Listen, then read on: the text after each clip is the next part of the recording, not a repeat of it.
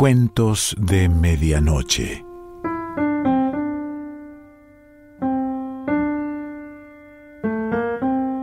El cuento de hoy se titula La loca y el relato del crimen y pertenece a Ricardo Pilia.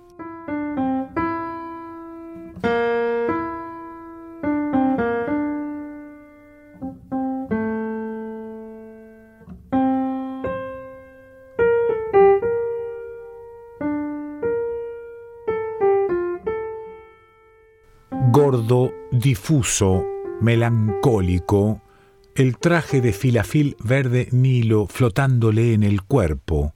Almada salió ensayando un aire de secreta euforia para tratar de borrar su abatimiento.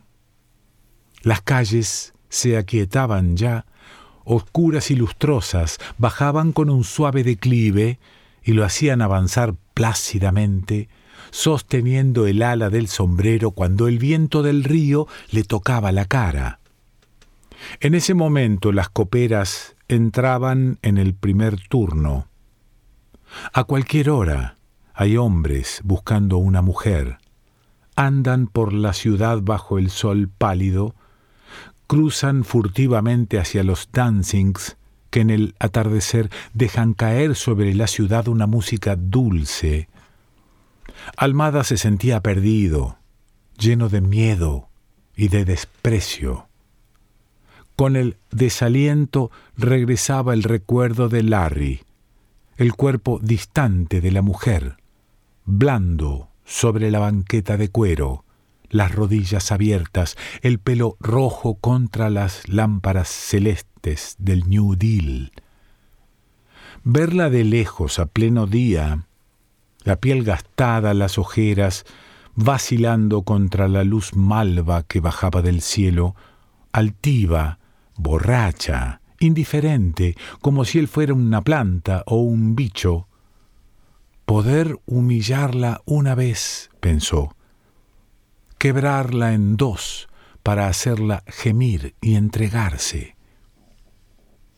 En la esquina, el local del New Deal era una mancha ocre, corroída, más pervertida aún bajo la neblina de las seis de la tarde. Parado enfrente, retacón, ensimismado, Almada encendió un cigarrillo y levantó la cara como buscando en el aire el perfume maligno de Larry.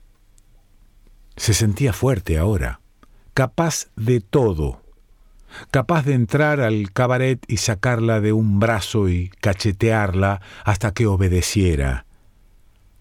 Años que quiero levantar vuelo, pensó de pronto. Ponerme por mi cuenta en Panamá, Quito, Ecuador. En un costado, tendida en un zaguán, vio el bulto sucio de una mujer que dormía envuelta en trapos. Almada la empujó con un pie. Che, vos, dijo. La mujer se sentó, tanteando el aire, y levantó la cara como enseguecida. ¿Cómo te llamas? dijo él. ¿Quién? Vos, o no me oís. Echevarne, Angélica Inés, dijo ella, rígida. Echevarne, Angélica Inés, que me dicen Anaí. ¿Y qué haces acá? Nada, dijo ella. ¿Me das plata? Ajá, ¿querés plata? La mujer se apretaba contra el cuerpo un viejo sobre todo de varón que la envolvía como una túnica. Bueno, dijo él, si te arrodillas y me besas los pies, te doy mil pesos. ¿Eh? ¿Ves? Mirá, dijo Almada, agitando el billete entre sus deditos mochos. Te arrodillas y te lo doy. Yo soy ella, soy Anaí, la pecadora, la gitana. ¿Escuchaste? dijo Almada, o estás borracha. La Macarena.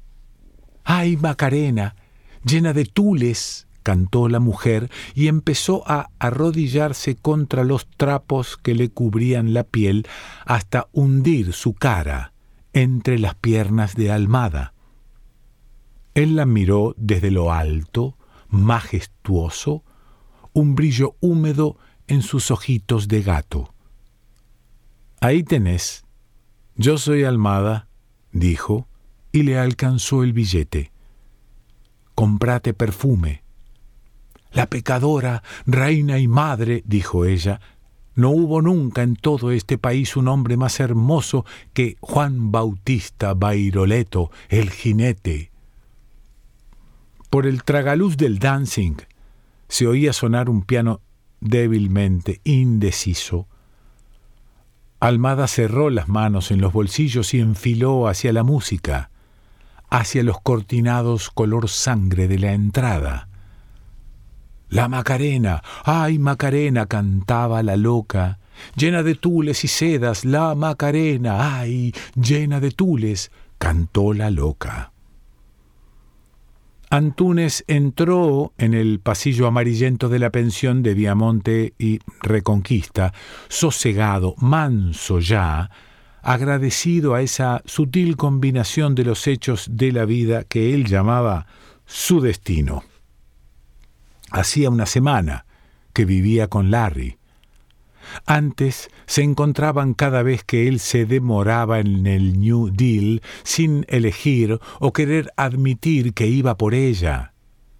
Después en la cama, los dos se usaban con frialdad y eficiencia, lentos, perversamente. Antúnez se despertaba pasado el mediodía y bajaba a la calle, olvidado ya del resplandor agrio de la luz en las persianas entornadas. Hasta que al fin una mañana, sin nada que lo hiciera prever, ella se paró desnuda en medio del cuarto y como si hablara sola, le pidió que no se fuera. Antúnez se largó a reír. ¿Para qué? dijo. ¿Quedarme? dijo él. Un hombre pesado, envejecido, ¿para qué? le había dicho, pero ya estaba decidido, porque en ese momento empezaba a ser consciente de su inexorable decadencia, de los signos de ese fracaso que él había elegido llamar su destino. Entonces se dejó estar en esa pieza, sin nada que hacer, salvo asomarse al balconcito de fierro para mirar la bajada de Viamonte y verla venir, lerda, envuelta en la neblina del amanecer. Se acostumbró al modo que tenía ella de entrar trayendo el cansancio de los hombres que le habían pagado copas y arrimarse como encandilada para dejar la plata sobre la mesa de luz. Se acostumbró también al pacto, a la secreta y querida decisión de no hablar del dinero, como si los dos supieran que la mujer pagaba de esa forma el modo que tenía él de protegerla de los miedos que de golpe le daban de morirse o de volverse loca. Nos queda poco juego, a ella y a mí, pensó llegando al recodo del pasillo, y en ese momento, antes de abrir la puerta de la pieza, supo que la mujer se le había ido y que todo empezaba a perderse. Lo que no pudo imaginar fue que del otro lado encontraría la desdicha y la lástima, los signos de la muerte, en los cajones abiertos y en los muebles vacíos, en los frascos, perfumes y polvos de Larry tirados por el suelo, la despedida o el adiós, escrito con rouge en el espejo del ropero, como un anuncio que hubiera querido dejarle la mujer antes de irse. Vino él, vino Almada, Vino a llevarme, eh, sabe todo lo nuestro, vino al cabaret, y es como un bicho, una basura. Oh, Dios mío, andate por favor, te lo pido, salvate vos, Juan. Vino a buscarme esta tarde, es una rata. Olvídame, te lo pido, olvídame como si nunca hubiera estado en tu vida y yo, Larry, por lo que más quieras, no me busques, porque él te va a matar. Antunes leyó las letras temblorosas, dibujadas como una red en su cara reflejada en la luna del espejo. A Emilio Renzi le interesaba la lingüística, pero se ganaba la vida haciendo bibliográficas en el diario El Mundo. Haber pasado cinco años en la facultad especializándose en la fonología de Trubetskoy y terminar escribiendo reseñas de media página sobre el desolado panorama literario nacional era sin dudas la causa de su melancolía, de ese aspecto concentrado y un poco metafísico que lo acercaba a los personajes de Roberto Arlt. El tipo que hacía policiales estaba enfermo la tarde en que la noticia del asesinato de Larry llegó al diario. El viejo Luna decidió mandar a Renzi a cubrir la información porque pensó que obligarlo a mezclarse en esa historia de putas baratas y cafillos le iba a hacer bien. Habían encontrado a la mujer cosida a puñaladas a la vuelta del New Deal. El único testigo del crimen era la pordiosera medio loca que decía llamarse Angélica Echevarne. Cuando la encontraron, acunaba el cadáver como si fuera una muñeca y repetía una historia incomprensible. La policía detuvo esa misma mañana a Juan Antúnez, el tipo que vivía con la copera, y el asunto parecía resuelto. Trata de ver si podés inventar algo que sirva, le dijo el viejo Luna. Andate hasta el departamento que a las seis dejan entrar al periodismo. En el departamento de policía, Renzi encontró a un solo periodista, un tal Rinaldi, que hacía crímenes en el diario La Prensa. El tipo era alto y tenía la piel esponjosa, como si recién hubiera salido del agua los hicieron pasar a una salita pintada de celeste que parecía un cine. Cuatro lámparas alumbraban con una luz violenta una especie de escenario de madera. Por allí sacaron a un hombre altivo que se tapaba la cara con las manos esposadas. Enseguida el lugar se llenó de fotógrafos que le tomaron instantáneas desde todos los ángulos. El tipo parecía flotar en una niebla y cuando bajó las manos miró a Renzi con ojos suaves. Yo no he sido, dijo. Ha sido el gordo Almada, pero a ese lo protegen de arriba. Incómodo, Renzi sintió que el hombre le hablaba solo a él y le exigía ayuda. Seguro fue este, dijo Rinaldi cuando se lo llevaron. Soy capaz de olfatear un criminal a cien metros. Todos tienen la misma cara de gato meado, todos dicen que no fueron y hablan como si estuvieran soñando. Me pareció que decía la verdad. Siempre parecen decir la verdad. Ahí está la loca. La vieja entró mirando la luz y se movió por la tarima con un leve balanceo como si caminara atada. En cuanto empezó a oírla, Renzi encendió su grabador.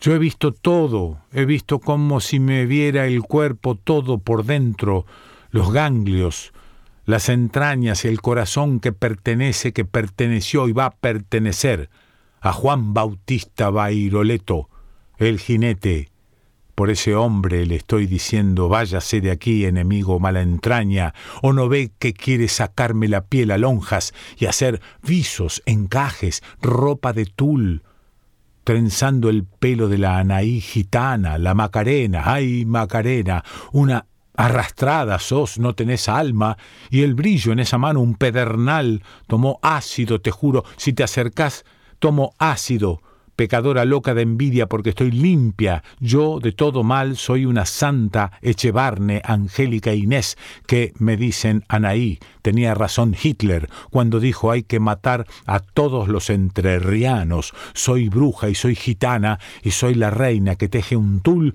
Ah, hay que tapar el brillo de esa mano, un pedernal, el brillo que la hizo morir, ¿Por qué te sacás el antifaz, mascarita, que me vio o no me vio y le habló de ese dinero? Madre María, Madre María, en el zaguán Anaí fue gitana y fue reina y fue amiga de Evita Perón. ¿Y dónde está el purgatorio si no estuviera en Lanús, donde llevaron a la Virgen con careta en esa máquina, con un mono de tul para taparle la cara, que la he tenido blanca por la inocencia? Parece una parodia de Macbeth, susurró erudito Rinaldi. ¿Se acuerda, no? El cuento contado por un loco que nada significa. Por un idiota, no por un loco, rectificó Renzi. Por un idiota. ¿Y quién le dijo que no significaba nada? La mujer seguía hablando de cara a la luz. ¿Por qué me dicen traidora? ¿Sabe por qué le voy a decir? Porque a mí me amaba el hombre más hermoso en esta tierra, Juan Bautista Bairoleto, jinete de poncho inflado en el aire, es un globo, un globo gordo que flota bajo la luz amarilla. No te acerques, si te acercas te digo no me toques con la espada, porque en la luz es donde yo he visto todo, he visto como si me viera el cuerpo todo por dentro, los ganglios, las entrañas, el corazón que perteneció, que pertenece y que va a pertenecer. Vuelve a empezar, dijo Rinaldi. Tal vez esté tratando de hacerse entender. ¿Quién? ¿Esa? Pero no ve lo rayada que está, dijo mientras se levantaba de la butaca. ¿Viene? No, me quedo.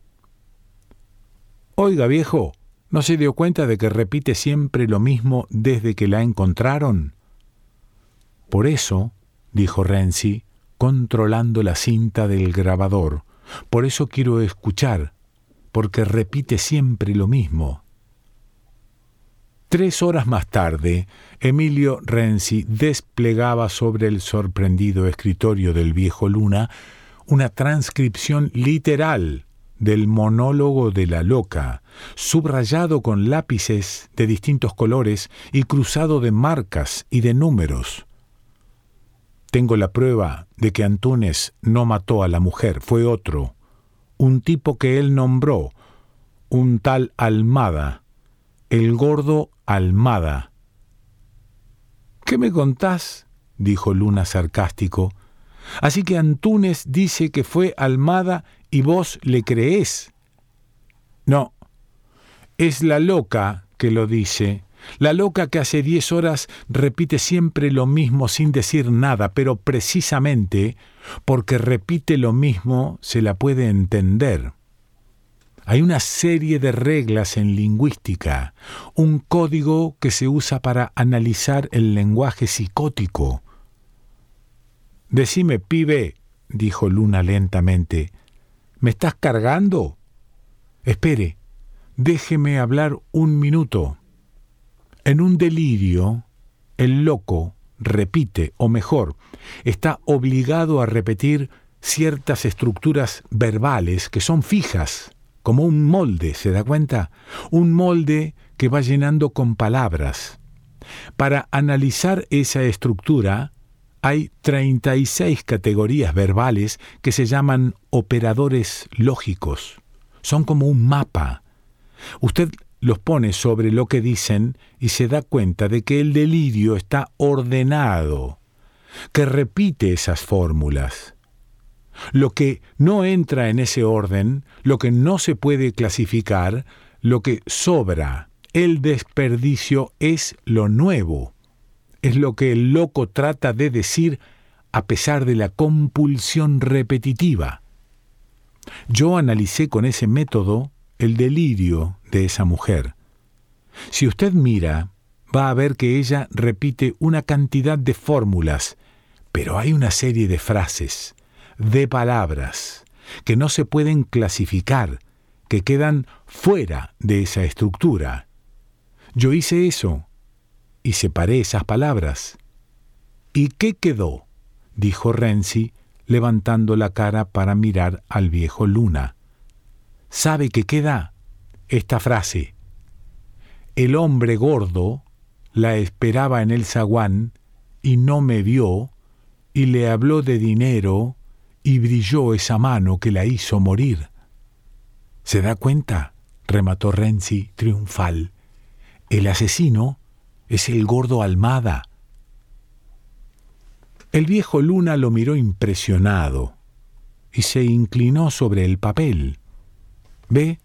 insistió Renzi, fíjese que ella va diciendo esas palabras, las subrayadas en rojo, las va diciendo entre los agujeros que se puede hacer en medio de lo que está obligada a repetir, la historia de Bairoleto, la Virgen y todo el delirio.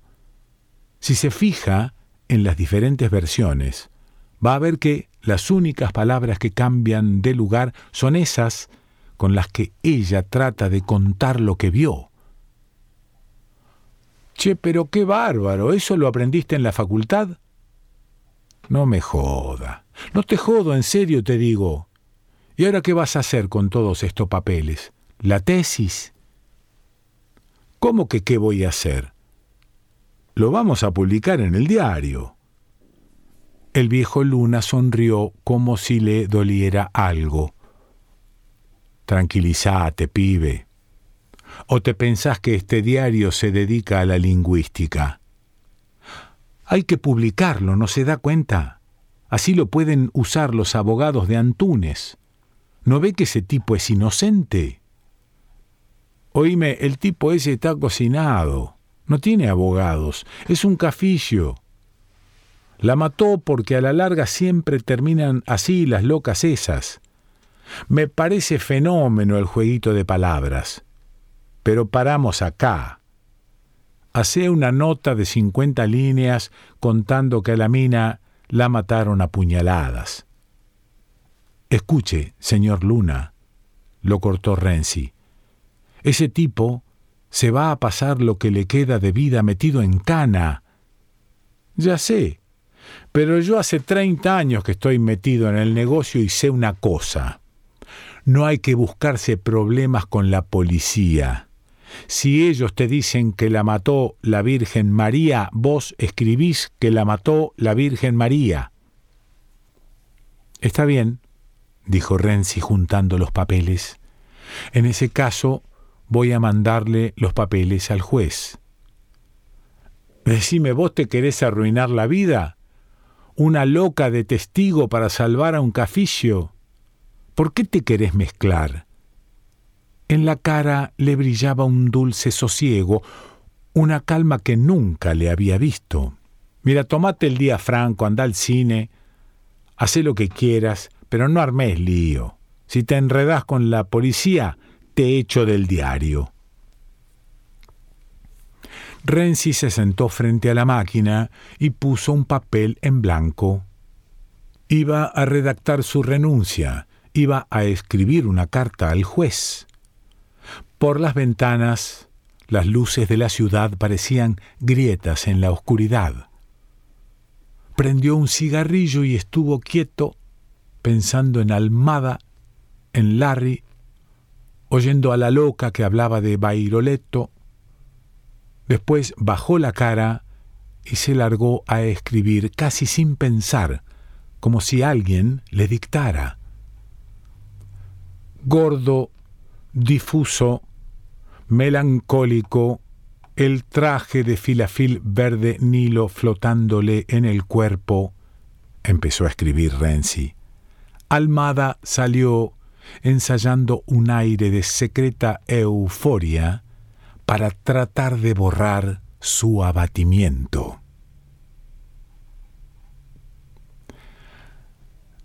Ricardo Piglia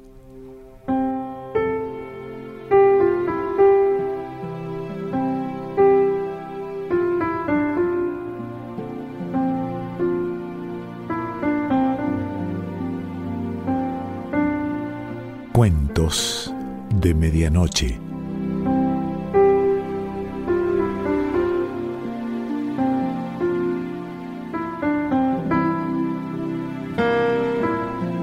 Selección Pancho Mondino. Idea y lectura Quique Pessoa.